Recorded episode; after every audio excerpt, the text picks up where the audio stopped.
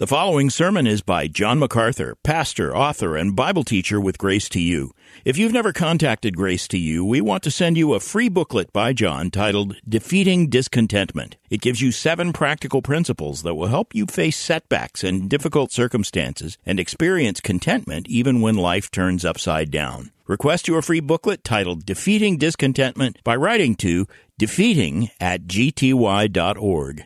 That's defeating at gty.org. This offer is good in North America and Europe through June 2024. And now, unleashing God's truth one verse at a time, here is Grace to You Bible teacher John MacArthur. Open your Bible, if you will, to Luke chapter 2. Second chapter of Luke records the birth of Jesus Christ, records the historical event of the Word becoming flesh, of the one by whom all things were made becoming man. We have already gone through this narrative down to verse 14, which is really the great thrust of the narrative. We have seen the divine elements all the way down. And actually, this morning, as we come to verses 15 to the end of the section in verse 21, we really come to this, the, the somewhat human part and it's a pretty simple and straightforward message. It's one with which most of you are very familiar. It's a simple story about the shepherd's response.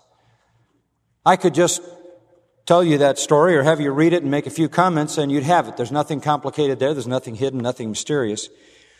But as I went over it, I found that it served uh, to me as a good illustration, a good illustration, a good analogy of what happens when anybody embraces the Savior. The, uh, the details that are given in the account down to verse 21 show us by illustration form what happens when someone comes to Christ. Now, we're going to look at that in a minute. Just a brief review will get us to that point. The first seven verses of the chapter tell the story of the birth of Jesus. Verse 7 describes the fact that Mary gave birth to her firstborn son. Remember, she was a virgin at the time and remained a virgin until after the marriage, which was after the birth of Christ. She wrapped him in cloths, laid him in a manger because there was no room for them in the inn. And that's really all the Bible records uh, via Luke about the birth of Christ. It's understated, to put it mildly. It occurred in obscurity, in a stable, the King of Kings and Lord of Lords, the Son of the Most High God, the Son of David, the Christ, the Lord, the Savior, laid in a feed trough. The most monumental event in redemptive history occurring in the most distasteful circumstances and in obscurity. Caesar didn't know that it happened. Quirinius, the governor, didn't know it had happened. Herod didn't know it had happened. The high priest didn't know it had happened. The chief priests and scribes and the elders Sadducees, Pharisees didn't know it had happened. The uh, literati, the elite, didn't know it happened. In fact, nobody knew it happened. Even the people who were there in the stable when it happened didn't know what happened. The inhabitants of earth had absolutely no idea what went on in Bethlehem. But heaven knew, and it didn't take long for heaven to respond. And that's where we pick it up in verse 8. And you remember what happened. In the same region, there were some shepherds staying out in the fields and keeping watch over their flock by night. And an angel of the Lord suddenly stood before them, and the glory of the Lord shone around them, and they were terribly frightened. And the angel said to them, Do not be afraid, for behold, I bring you good news of a great joy, which shall be for all the people. For today in the city of David there has been born for you a Savior, who is Christ the Lord. And this will be a sign for you. You will find a baby wrapped in cloths and lying in a manger. And suddenly there appeared with the angel a multitude of the heavenly host praising God and saying, Glory to God in the highest and on earth peace among men with whom he is pleased. That is a glorious portion of scripture. The heart of it is in verse 11. There has been born for you a savior. And as I tried to point out last time, it's not that Jesus saves you from your meaninglessness. It's not that Jesus saves you from your anxiety. It's not that Jesus saves you from your poverty. It's not that Jesus saves you from your lack of fulfillment. It's not that Jesus saves you from your trouble. Really, there is no guarantee in this life that you're going to be rescued from any of those things. Jesus saves you from the eternal wrath of God. That's the issue. It's not that Jesus saves you from anything in this life in particular. You may still struggle through all kinds of troubles and struggles and you may still have a measure of unfulfillment. You may even find life to be less than you want it to be in this world, more painful than you can bear. There's no guarantee that that will change in this life, but Jesus came to save his people from their what? Sins. Uh, from the penalty of their sins, first of all, which is eternal hell, the wrath of God and the power of their sins by giving them the Spirit of God so they can be victorious over their sins even in this life. And finally, the presence of sin when we leave this world and enter into His glory. That's the good news, that He would save His people from their sins and therefore save them from the wrath of God, which is eternal wrath in hell forever. The wages of sin is death. And that death is not just spiritual death or separation from God, but eternal death, separation from God forever in a place of torment and punishment. The child was born to save us from the wrath of God. And we saw how that unfolded in those verses. The angels came and proclaimed the good news to the humblest of all people. The lowest people on the socioeconomic ladder would be shepherds. They were unskilled, uneducated, untrained. They weren't allowed to give testimony in a court of law because they were considered untrustworthy. They were the lowest of the low, and it was specifically to them that the heavenly message came, ignoring all the great religious leaders and educators. The Lord was thereby saying that He was coming to the humble. He always said He would come to the humble. He, way back in Isaiah, He said He would come to the poor. First Corinthians, Paul said that there would not be, not be many noble, not many mighty, but it would be the poor and the base and the weak. The shepherds illustrate that. We also saw the extent of this good news. It's for all the people at the end of verse 10. It's for all the people. And that extends, first of all, to Israel, who are the people, the nation Israel, but beyond them to the whole world. And that's the broadest definition of the extent of the gospel to all the people. The narrowest definition is in verse 11, for you, a savior. For everybody and anybody. For all the people and for you. There's not salvation in any other. There's no other name under heaven given among men whereby we must be saved. According to Acts 4.12, there can't be salvation in any other. And isn't it wonderful that the one Savior, the only mediator between God and man, has made salvation available to all the people and to anybody? And then we saw the person of the good news. We saw this child described by the angel who was talking to the shepherds. He said he is the Savior who is Christ the Lord. And in those descriptive terms and titles is all that needed to be said. He is the Savior, first of all.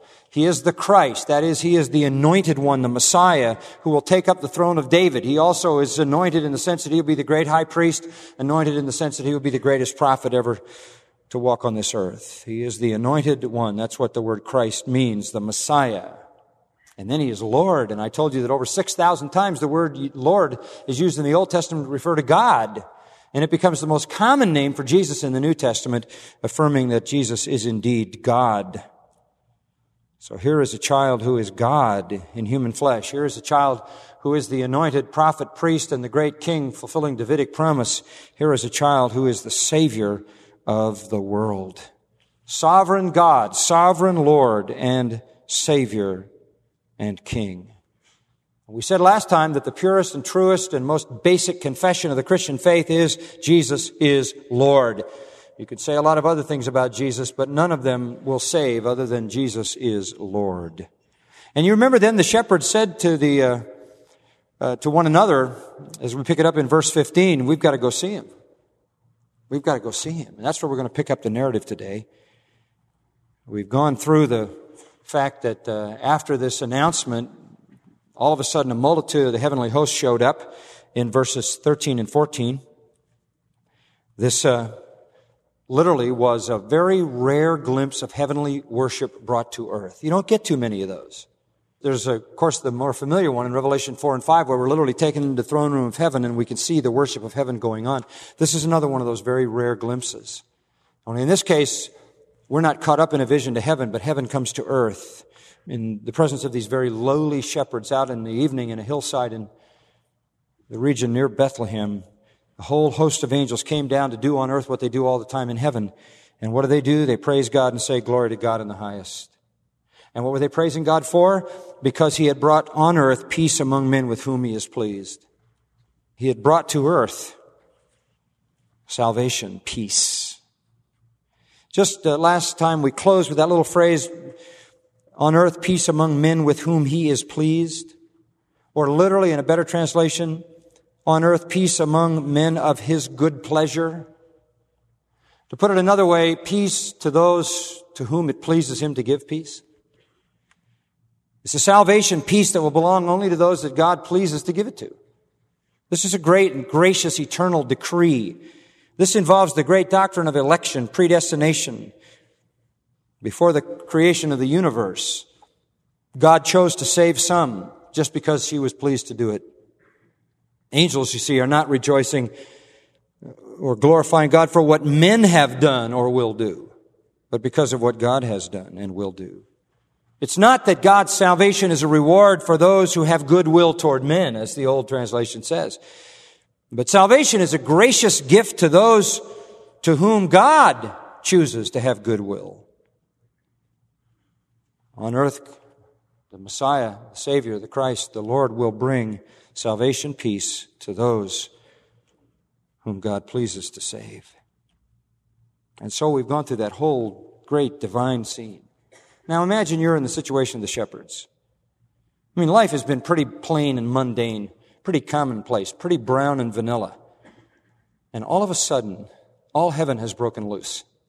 You've just had an angelic messenger, perhaps Gabriel, tell you that the Messiah has been born, the Christ, the Savior of the world, God in human flesh.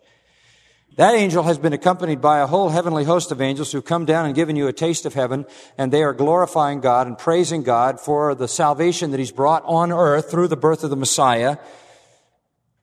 And this is all anything beyond anything imaginable to these men. The question at this point is how did they respond? How did they react?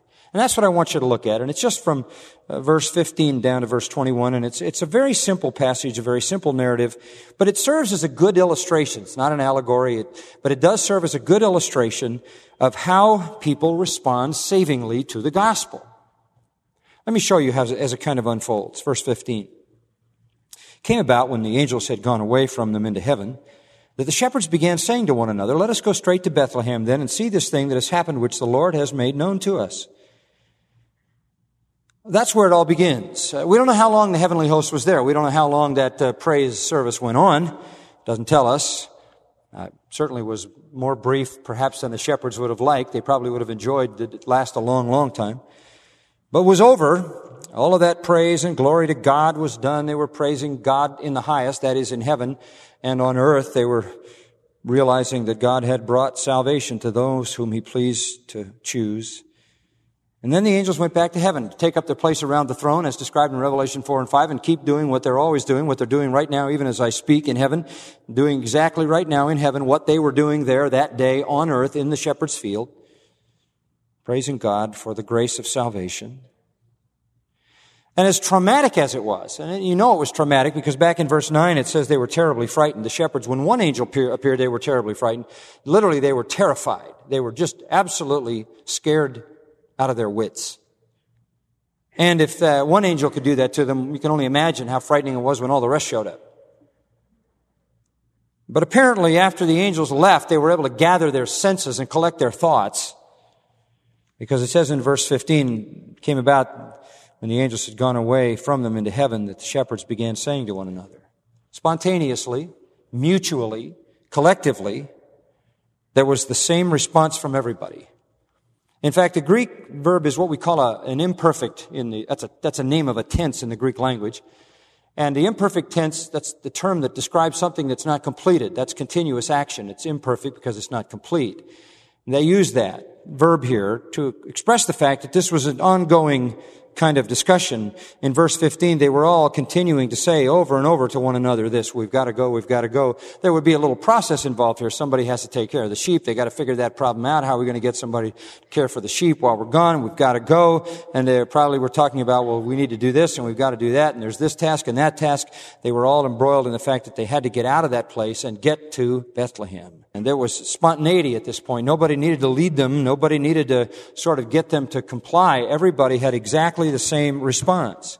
And by the way, Luke loves to record responses. He recorded Zacharias' response to the message from Gabriel. You remember Zacharias didn't believe, and so God struck him uh, dumb, couldn't speak, and deaf, he couldn't hear. And then you remember Mary's response was one of faith as opposed to Zacharias. And now we find the shepherd's response and the shepherd's response is immediate. They unanimously, together, collectively say, let us go straight to Bethlehem then. Nothing intervening, nothing distracting. We are going immediately. There's a sense of urgency in the Greek construction here. Uh, it's without delay. At once, we're going to go. Now, the traditional shepherd's field's about two miles from the town of Bethlehem. And so there would be a little bit of a walk involved in this.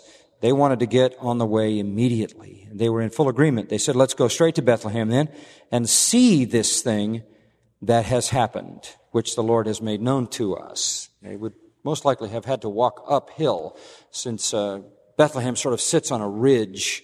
So as soon as they could, they were on their way with a view to seeing this thing. Let me talk about that word thing because I think you need a little more uh, definition. It's literally the Greek term rhema, and it means a word or a reality. Let us see this reality. They now understand that they have heard the word from God, that there is a reality, and the reality is that the Savior has been born. Now they can confirm it easy enough, because the angel had said to them, you're going to find a sign, back in verse 12, you're going to find a baby wrapped in cloths and lying where? In a manger. Now that's just an unheard of thing, very unusual, probably never happened. Nobody would put a baby in a feed trough in a stinking stable. So that would verify that this was all true. I mean, they had seen the angels and that was verification enough. But they were going to get even more verification when in fact they found the child exactly where the angel said he would be, which meant that this was not just an earthly situation going on. This was heaven and earth involved. They believed the angel. And I think that's indicated in verse 15. They said, let us go straight to Bethlehem then and see this thing that has happened. They believed. That's the first thing I want you to notice. They had a revelation from God and they believed it. And if I can borrow that as an analogy, that's how people come to Christ. They have a revelation from God and they believe it. The revelation from God is that the Savior has come and they believe it. That's step one and step two in the whole movement towards salvation.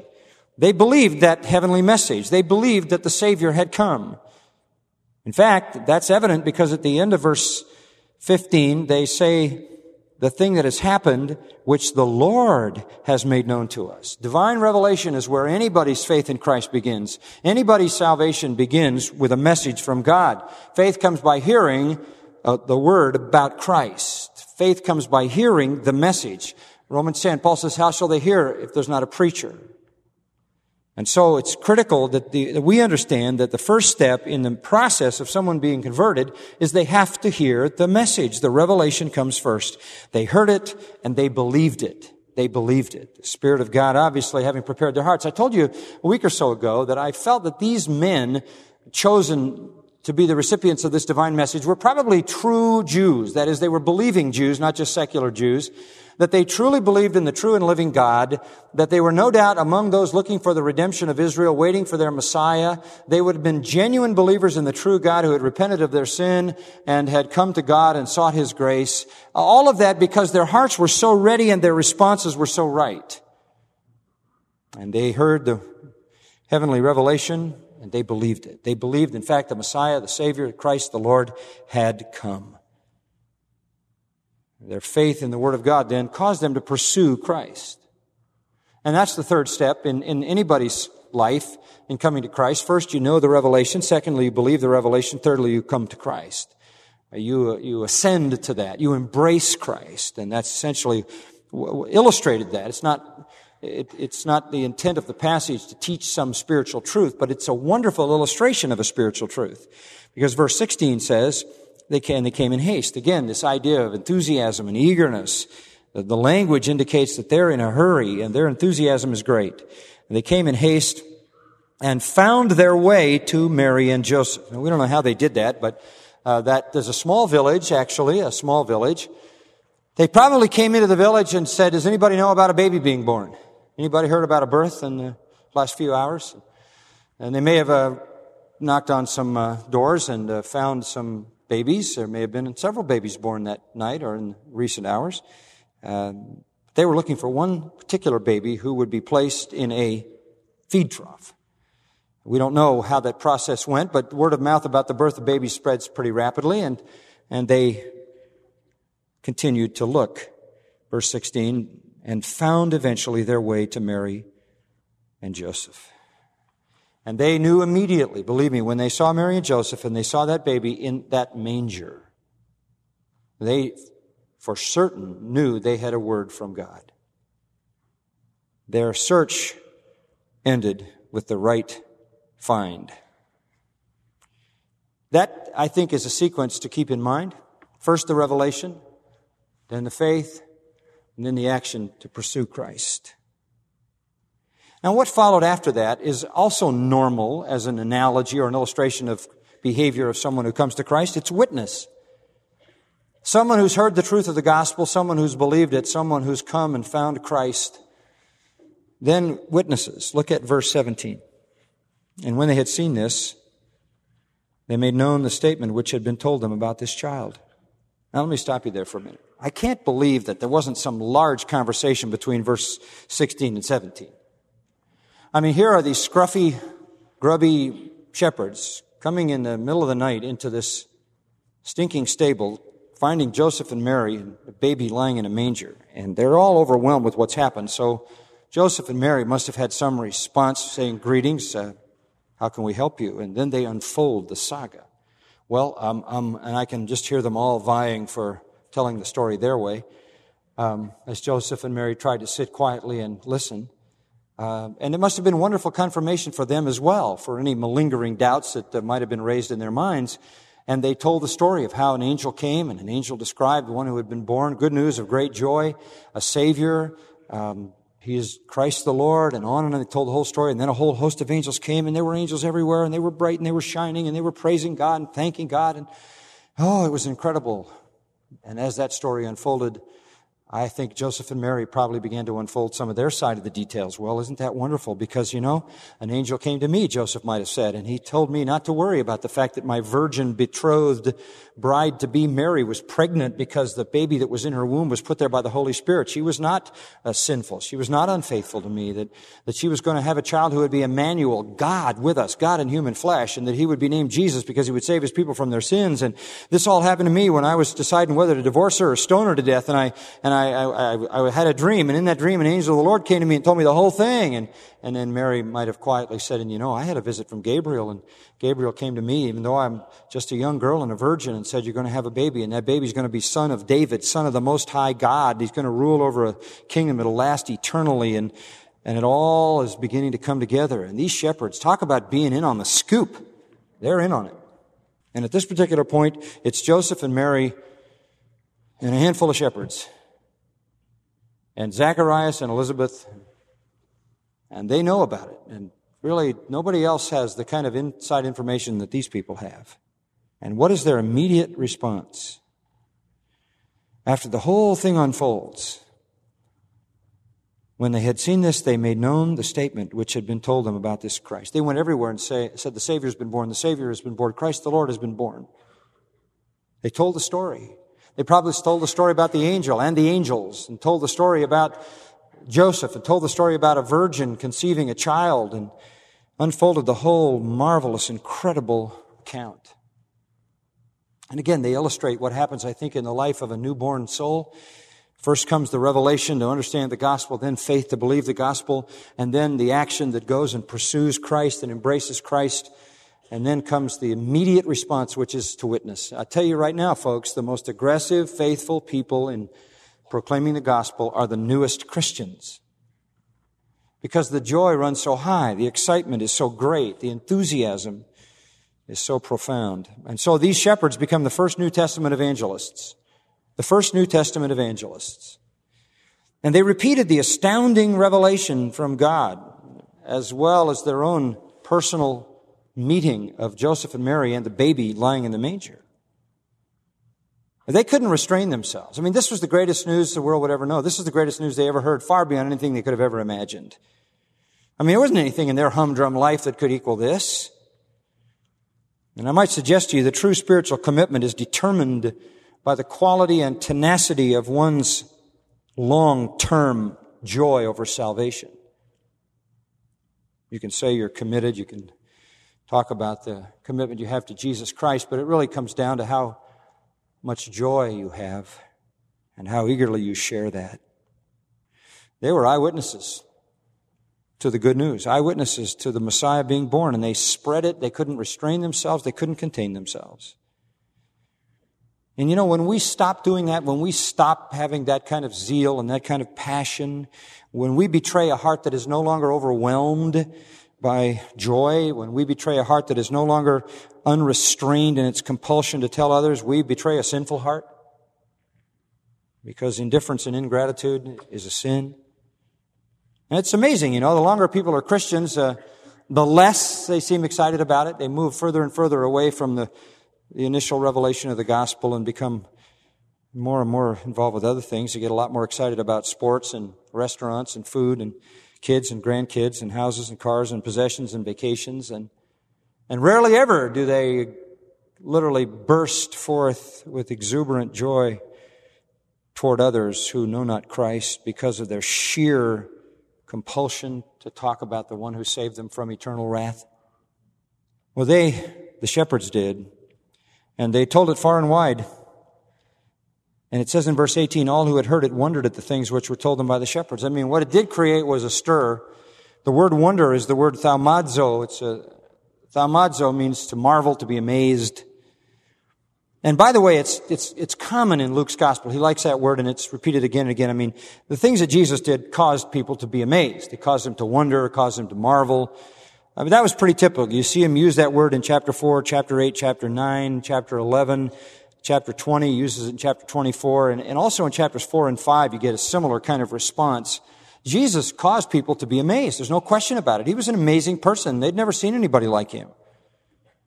And I think today that there are people like that. There's, there's a certain amount of wonder about Jesus, particularly around Christmas season, you know, the, there's a certain uh, wonder about the Christ child and wonder about the whole nat- uh, nativity situation. And uh, it, there's a certain amount of respect given to Jesus with regard to that. But that's not salvation. That is not salvation. Being amazed by Jesus doesn't do it. That, that's not enough. Uh, that's very typical. As we flow through the book of Luke, you're going to see that.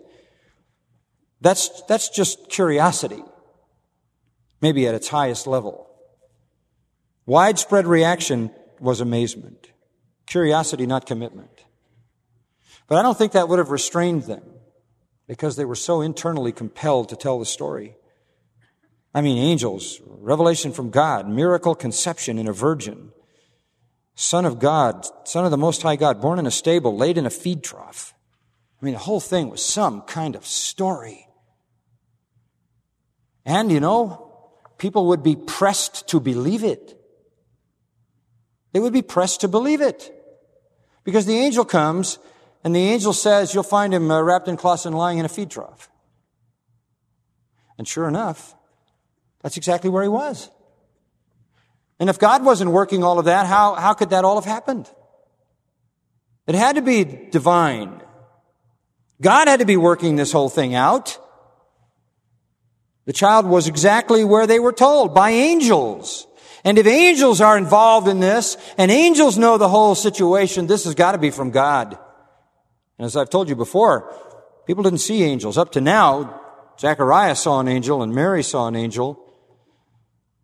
And the shepherd saw an angel and then saw a host of angels. Nobody else did. But the idea that all heaven broke loose and a whole multitude of angels showed up, pretty amazing stuff. And then it was all confirmed because they did exactly what the angel said, and sure enough, there was a baby in a manger. No wonder people wondered. And I think that's, that's sort of the contrast to the shepherds. The shepherds got the revelation believed it, and ran to Christ. Wouldn't it have been good if it had said in verse 18, and all who heard it went immediately to the manger? Doesn't say that. They just wondered and went on with their life. The next little comment in verse 19 I find interesting as well. It takes us into the heart of Mary. It says, But Mary treasured up all these things, pondering them in her heart. Um, this is just mulling them over, contemplating them deeply. Uh, she went much deeper, believe me, than the amazed people in verse 18. I mean, this is just, this is just beyond comprehension. Here's a 13, 14 year old girl. She's looking into a feed trough and she's seeing there a baby come out of her womb. She's never known a man. This baby was conceived and born without ever knowing a man. This baby is the son of the Most High God. This baby is the rightful heir to the throne of David. This baby is the Savior of the world. This baby is the anointed Messiah. This baby is God, the Lord.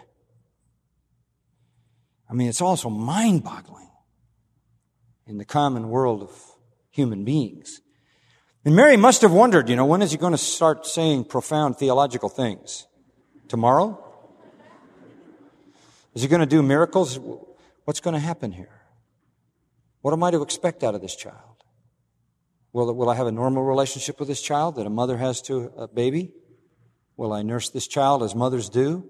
Will I raise this child as mothers do? What will this child be like? And when will he enter into his glory? And when will he take his kingdom? When will that all happen? And how am I going to be a mother to a child that is God? She must have wondered all those kinds of things. She must have wondered even about discipline, setting an example. How do you set an example for God? I mean, anything that would come into a mother's mind must have come into her mind. She just pondered it. She just thought deeply about it. And she thought deeply about God, God's redemptive purpose and how God had promised a Savior and the Savior had finally come. And later on, in uh, verses 34 and 35 of this chapter, Simeon comes up to Mary and says, I hate to tell you this, Mary, but this child's going to pierce your heart like a sword. It's not all going to be wonderful for you. This is going to be very painful having this son. A sword's going to go right through your own soul. And it's true. I mean, being the mother of the Son of God was a painful thing. She loved him. She must have loved him like no mother has ever loved a child because he was perfect. And, um, and yet she saw him suffer she saw him suffer so profoundly and so unjustly. And eventually, she was there when he was nailed to the cross. I mean, all kinds of suffering. She must have been thinking about a lot of things. And isn't that analogous somewhat to the to the Christian experience? Uh, just following the little illustration, first there's the revelation of of the truth, the gospel. Then there's faith, like the shepherds put in what God said. And then there's action to go and to find Christ. And then there's witness, the exuberance and the joy. And then comes pondering. After those initial days of euphoria, as you grow in, in your Christian life, you begin to think more deeply about the realities of who He is. Here I am, you know, as a Christian a long time, after many, many years of ministry, and uh, I continue in my reading. I, I, never get enough. I have an insatiable desire to know more about my God and my Christ and just to plumb the depths of all there is to know and to ponder those things. And when somebody's truly converted, I, I think there's never enough. There never comes a point of satisfaction. As Paul said, that I may know him, that I may know him. And somebody might say, You know him, you know him well, you know him better than anybody else. Yeah, but I don't know him like I'd like to know him. And Mary illustrates that hungry heart that wants to understand the depth of this great salvation. And then finally, in verse 20, well, not finally, I'll give you one more if I have time. Just a brief one. Next to finally, verse 20, the shepherds went back Hey, did you know that when you become a Christian and you've had the greatest imaginable transformation and you've heard the revelation from God and you've believed it and you've embraced Christ and you've begun to witness, um, when all that has happened and you've even begun to think deeply about the profound realities of who God is, who Christ is, and what the saving purpose of God is unfolding in the world, when you've come to that point, you still have to go back to work. Life goes on, doesn't it? Life goes on. And that's analogous to what happens. You go back. Only you go back with a different attitude. You go back glorifying and praising God. That's what they did. They went back glorifying and praising God for all that they had heard and seen just as had been told them. It was exactly the way they were told by the angel. Every detail was exactly accurate. And they went back with a whole new attitude. I don't know what their attitude was like before they had this incredible encounter with the revelation of God, but it certainly wasn't like it is now. Uh, they may have been hopeful. They may have worried and wondered and doubted and questioned and, and been wearied and all of that, but not anymore. They went back glorifying and praising God, and that too is analogous to what happens when a conversion takes place. There's a revelation, we hear the revelation of God, we believe it, we go and we embrace Christ, there's witness that follows, there's a, a deep pondering about great divine truth as we deepen our knowledge of the Word of God, and there is also a life attitude of praise and worship to God that marks a believer. Uh, by the time they got the whole story put together with the additional elements that Joseph and Mary would bring to bear on it, they were so filled with praise and thanks, they were literally overwhelmed by it all, and they just went back glorifying and praising God for the whole thing. That's the attitude that Christians should have. That's what we, that's what we come together on the Lord's Day to do, to glorify and praise God. We're not here like some churches are to entertain you. We're not here to sort of tweak your life and make you feel better about yourself. We're here to, to get you to stop thinking about yourself and start thinking about whom? About God our Lord Jesus Christ. We want you to glorify and praise God. We want you to be lost in wonder, love, and praise. That's why we, we have music like these songs that you hear and that you sing. We want to lift you up. We want to give expression to the praise that's in your hearts. They knew that this was the child who'd be the Savior, the Christ, the Lord, fulfill the Davidic promise, Abrahamic promise, and the promise of the new covenant. They couldn't restrain themselves. Their lives were just filled with praise. And the more you know that, the more, the, the deeper you think about those salvation truths, the greater you sing. Clayton commented about the fact that, uh, that the music succeeds in this church because of our theology, because of our knowledge of the Word, and he's right. It's, it's not because of the acoustics that you sing with all your heart like you do. It's, it's not particularly because somebody whips you into that because they don't. You sing that way because it comes from deep inside because you grasp the truth, right? and you give expression to that glorious worship. There's one little final verse in this section, verse 21. And it says, And when eight days were completed before his circumcision, his name was then called Jesus, the name given by the angel before he was conceived in the womb. Uh, this is good. This is good. Jewish law in the Old Testament was very explicit.